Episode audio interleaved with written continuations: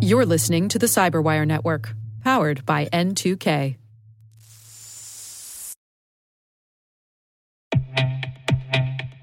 With over 8,000 threat hunters analyzing over 65 trillion signals daily, Microsoft works tirelessly with the federal government to keep our nation's data secure. This 30 year plus partnership is driving mission innovation that is secure by design. Whether optimizing your existing defenses or tackling advanced threats with AI, Microsoft gives you the intelligence and the automation you need to defend at mission scale.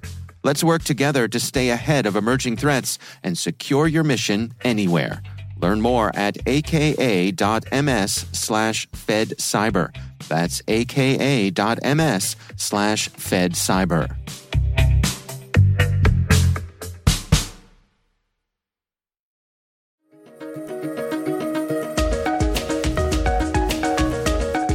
Hello, everyone, and welcome to the CyberWire's Research Saturday. I'm Dave Bittner, and this is our weekly conversation with researchers and analysts tracking down threats and vulnerabilities, solving some of the hard problems of protecting ourselves in a rapidly evolving cyberspace.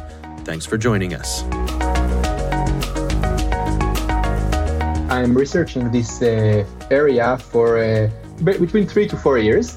At the beginning, I started uh, investigating uh, the entire field of medical uh, devices and specifically medical imaging devices. That's Tom Mahler. He's a researcher at Ben Gurion University. The research we're discussing today is titled A Dual Layer Architecture for the Protection of Medical Devices from Anomalous Instructions.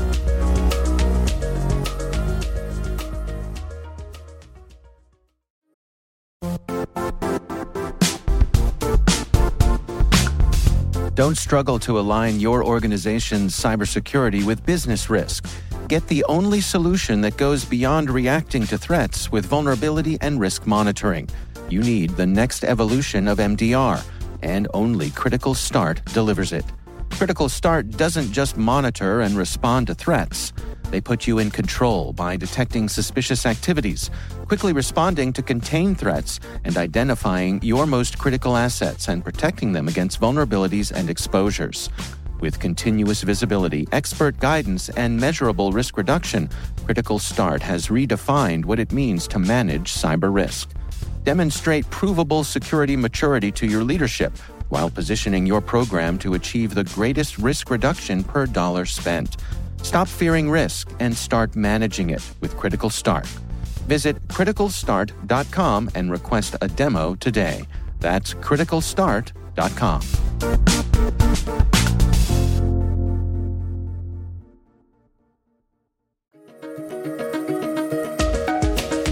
As you know, uh, this uh, area is very much uh, uh unattended and there are a lot of problems in it and I did a, a research that laid out about uh, 23 different attacks on medical imaging devices. Uh, this was uh, the initial research I did on this topic. Then, once we, we discovered the different vectors of attacks, I also wanted to f- try to find a solution to these attacks. Because just saying that there, there are attacks, it's not enough. I wanted also to try to find solutions. So, this is one of the solutions that can be applied to protect from a wide range of attacks. Well, before we dig into your research, can you give us an, an, overview of, of what sort of things are we dealing with with these devices? What kind of devices are we talking about, and what are some of the concerns? Medical imaging devices. Well, you can you can take the approach that I presented to other medical devices as well. But if we're talking on, on medical imaging devices, this is uh, CTs, MRIs, ultrasounds, and uh, uh, such such devices, which has an architecture which I presented. Uh, I can also send you the presentation if you want. They have some sort of host control PC that controls the medical device and sends instructions to the actual medical device. So if you're if you're thinking of a CT device, so uh, I, I, don't know if you if you uh, have ever been in a CT device, a CT scanner, but uh, basically you have the the control room uh, where a technician uh, uh, sits and configures the, the exam. And then the patient is placed on a, a mechanical bed that is moving through the scanning, through the scanning procedure. and the scanner uh, rotates or does some uh, different uh, things depending on the technology. For example, CT uses X-ray radiation to scan the patients. MRI uses magnetic resonance to uh, uh, scan the patient, and ultrasound uses uh, ultrasonic waves. But you can also think of other devices such as radiotherapy devices or a robotic surgery or basically any any medical device that, that has a controlling PC. Hmm. So it's not it's not if you're thinking of a, a heart rate monitors or or, or cardiovascular implanted devices, it's it's not exactly this kind of device. I'm talking about uh, bigger devices that has some controlling interface. This hmm. is important for the architecture. Now, what kind of communications typically goes on between that controlling device and the scanning hardware? This varies uh, significantly between a, a different manufacturer and different devices. For example, in the CT device, that uh, this is where uh, we tested our idea, they have a CAN bus network, which is similar to what you have in uh, in cars. In in uh, you know the uh, you know the CAN um, connection. Yeah, yeah. C A N. Yeah. So it's, it's just the same the same connection you have in, in the car or in other industrial control systems. So this is just a regular input, but it doesn't really matter because even if you have an Ethernet uh, connection or even if you have a, a, even Wi-Fi connection, it doesn't matter because uh, our I'll, I'll, get into it in a few moments. But our, our idea is to monitor the traffic between this host control and the device. So usually from what I saw in CT devices and MRIs, we're talking about CAN, CAN bus connections, but it can be it can also be uh, used when you have Ethernet connections, normal LAN connections, or if you have some other uh, Wi-Fi or even Bluetooth connections. I guess uh, the question I'm, I'm getting at is um, in a tip, in one of these devices. Let's say uh, the the uh, technician who's operating the device sends a, a command to the device. You know, to uh, just make something up here. You know, set the power level to ten. Uh, is there some sort of back and forth between the device and the control computer that says, where the computer says, "Hey, set this to 10." The device says, "You know, got that 10. Do you really mean 10?" and the control says yes 10 you know what i mean yeah yeah yeah yeah uh, well this is an excellent question and uh, let me let me give you a little bit more background so the, the device at least in a in CT devices once the the, oper- the technician uh, configures the the scan then the device sends all the instructions at once in a CT device it's called a gantry a gantry is the physical scanner that the patient patient is in, uh, sits into it. Mm. So uh, uh, we, this is called the gantry. So the host PC sends the instructions to the gantry. Now these instru- instructions are com- uh, uh, complete with all the information that it needs to do the scan. There is no really back and forth. There are some some things that, that are back and forth, but not in the way that you mentioned. I mean, mm. there is no not a lot of uh, ver- validation. Mm. I'll say what what validations exist and what uh, doesn't exist. The validation that, that exists are validations that are concerned with safety. So uh, you know, uh, uh medical devices needs to needs to pass a lot of uh, regulations and uh, and tests. So they pass safety tests that check that there isn't too much high radiation, hmm. or like you say, too high of a power. But the important thing is that since these devices are used for a wide range of different scans, so within the safe, uh, the safe, uh, when I say safe in quotes, uh, within the safe uh, margin of the uh, allowed radiation or allowed movement, there is still a lot of gap. So uh, let, us say, let's say a big patient with a with a heavy weight is being scanned. He can be scanned in the same device where a, a, a child, which weighs much less, is scanned. So it's the same scanner, and, and it can take it can take care of both patients. Hmm. So uh, of course, the the heavier patient will get more radiation. So if if you take this the maximum uh, safe uh, radiation and put it into a child, so this is not so safe. You see what I'm saying? Yeah, absolutely. And another thing is that uh, there is no validation for the question: Is this instruction fit or matches this specific patient? but the only one who knows all the profile of the patient and uh, let's say uh, his gender, his weight. So the only one who knows it is, is, the technician, and he needs to configure the, the exam. So the device itself doesn't make this validation. It, the device doesn't know which patient is being scanned. So this this opens up a lot of uh, different uh, attacks. And also, I, I also want to uh, to add that a lot of attacks come from uh, different sources. So we know that there are a lot of network attacks like uh, the WannaCry attack propagated through the network and uh, infected device after device. The WannaCry attack is very important in the medical device because it's one of the biggest attacks that actually affected medical medical uh, devices. So this is a, a, like a, a, very big event uh, here.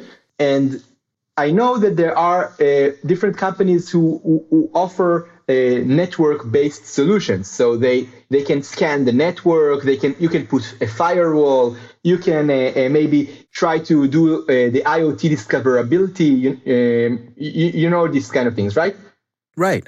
Yeah. So the, the, the this means that uh, you can you can monitor the network, but the host PC itself is a very very uh, closed system. So it's still a, a Windows uh, PC, a normal Windows PC, but they can't really install uh, endpoint security or even install updates to the computer mm. because let's say a CT device comes one piece. It comes with the host and with the gantry and with all the servers. They are all supplied by the manufacturer and they are all passed uh, all these rigorous validation regulations uh, that I mentioned uh, regarding the safety. So if you install an update, the manufacturer must make sure that this update didn't interfere with any other thing that may compromise the device and maybe may cause damage to the to the patient, even if it's just a security update. Yeah, well, let's dig into your research here. I mean, uh, you're you're talking about a dual layer architecture. Uh, describe to us what, what what was your approach.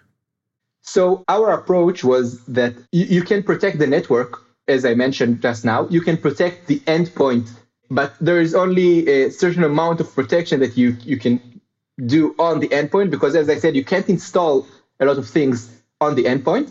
So our approach is to put the protection system outside of the uh, host uh, control PC and even outside of the entire uh, CT ecosystem or medical device ecosystem.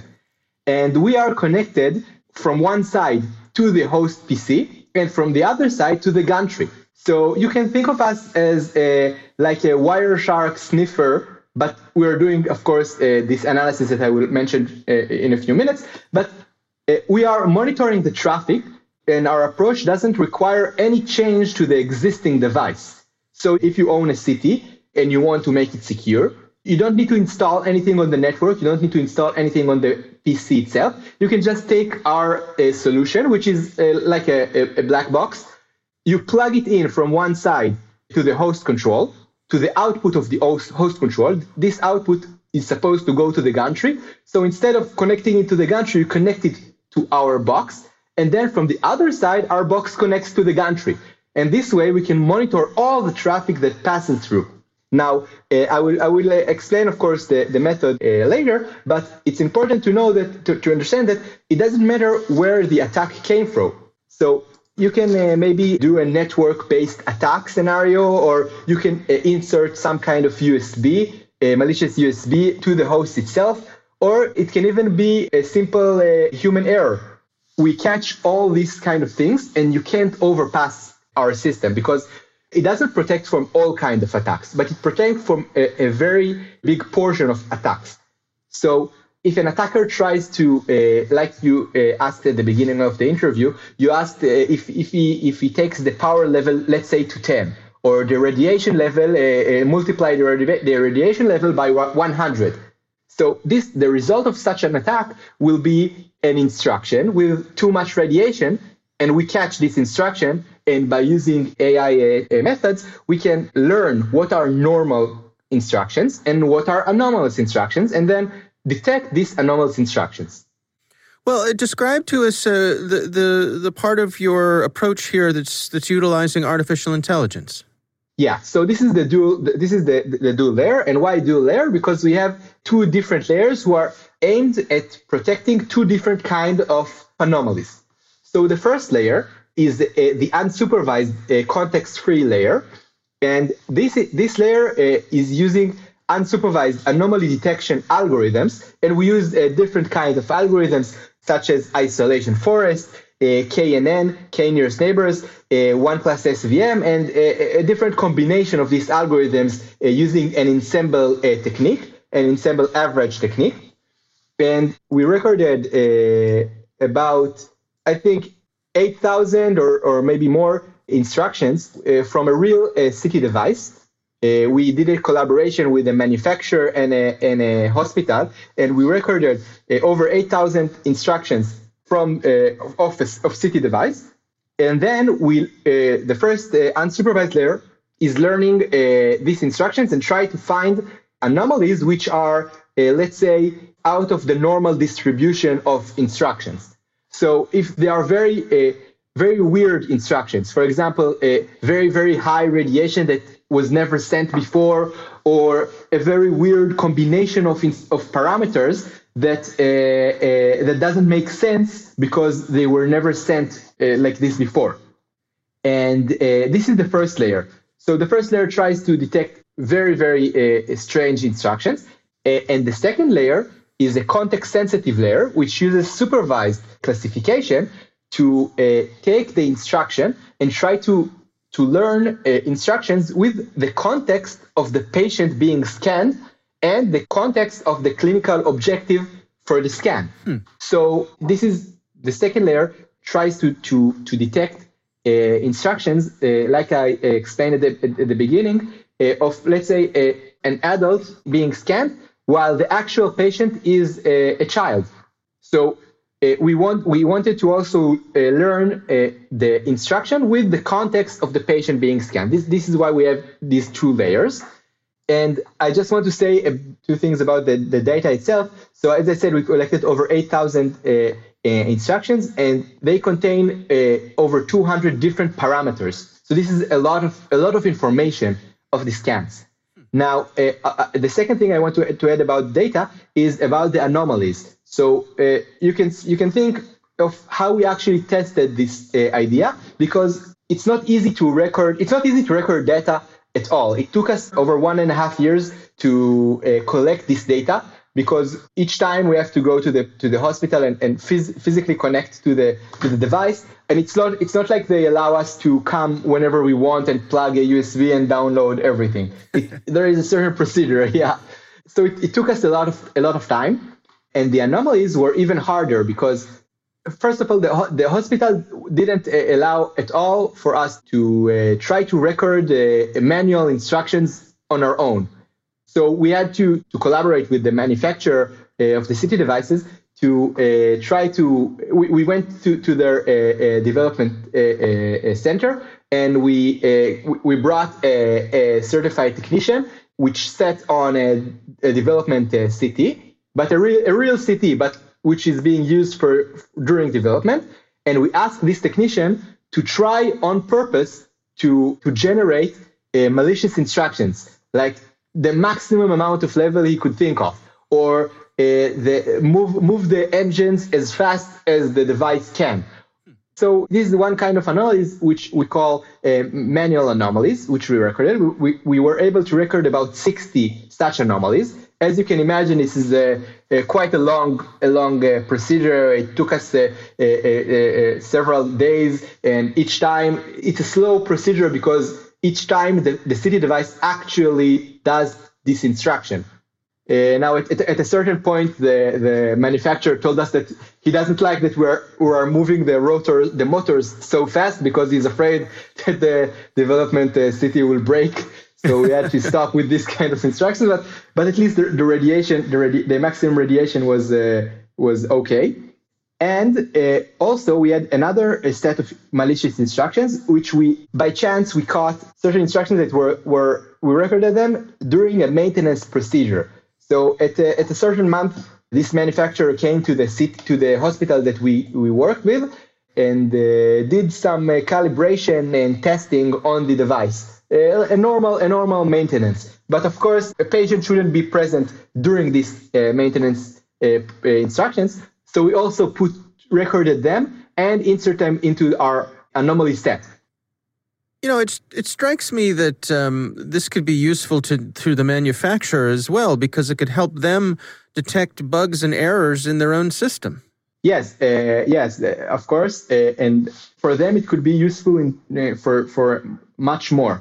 First of all, for cybersecurity, of course, this is why this manufacturer really liked our idea because he said that it's very easy to implement. He doesn't need to install anything. He ju- it's just a plug and play. Just take this uh, black box, puts it uh, in his in his device, and and it, and it makes his device more safe.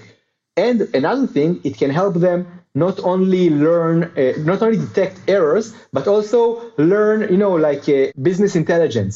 For example, how many hmm. scans of certain types were, were done on this specific uh, uh, device, and then and then they can say that, let's say, specific CT scanner did a lot of uh, uh, head scans, and let's say these head scans highly affect certain parts of the device and because this uh, this uh, device did a lot of head tests, uh, then it needs to, to to keep a maintenance of certain uh, X-ray tubes. So this is also something that could be very interesting for the manufacturers. It strikes me too that this could be very useful for, for something like an, an infusion pump. You know, I'm thinking about just preventing medical errors, and and as you say um, being able to gather data about when errors do happen. What are the circumstances under which they occur? Yeah, yeah, uh, I think I, I I think so as well. And this is why the, I think that what really helps here is the second, the context sensitive layer of this uh, dual layer architecture, because this, adding the context to the instructions, they don't do it. I mean, the manufacturers simply send instructions without any context. So if you add the insights you know about the context, you can you can really do a lot of interesting things. Also in terms of optimization, uh, optimizing the instructions to, to better fit this specific patient being scanned, not just any patient being scanned. Are there any concerns with, for example, latency or, or availability? If if uh, you know the, the ability for these machines to connect to the device that, that you all have designed here, uh, is it is, is there potential for it to slow things down, or or you know, for example, if if your system goes down for some reason, can the hospital still bypass it? If our system fails, uh, then the ho- the hospital can always revert to the current situation that he has today without our system. So if there is some problem, you can just unplug our system, plug uh, and plug the, the host directly to the to the gantry, and everything works the same. Mm. So, uh, so this, this won't cause any problem. In terms of latency, from what we uh, saw, uh, uh, analyzing one instruction is a matter of milliseconds. So I don't think it would cause a slowdown to the procedure itself. And also, uh, you can apply on the instructions simultaneously while the device begins its operation. A CT, a CT scan is not something that takes a millisecond. It's a procedure that takes, let's say, even one or two or three minutes. Mm-hmm. So if you if if you discover an anomaly after two or three seconds and you give the alert, so the uh, technician can can stop the device uh, uh, immediately and no, no, no, no damage would be done because two or three th- seconds, even at the highest radiation, wouldn't cause any problem. Now, we also uh, want to add in the future explanation to the system, which will also explain the anomalies and not just alert them. Regarding the explanation, I think here would be a bit, maybe a bit more latency because the explanation process is more slow. But we're, we're, we're not there yet.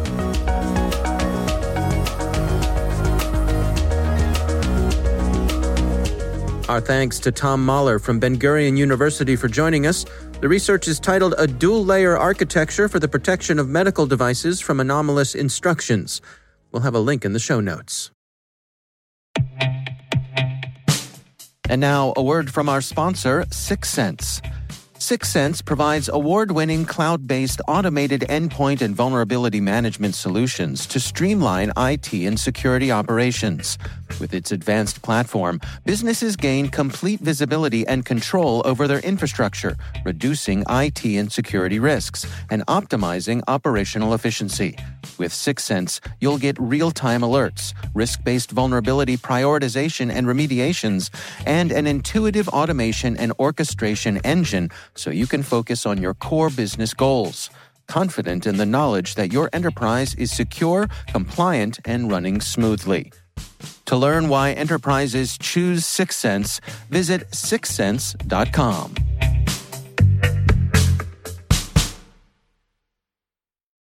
The CyberWire Research Saturday is proudly produced in Maryland out of the startup studios of DataTribe, where they're co building the next generation of cybersecurity teams and technologies.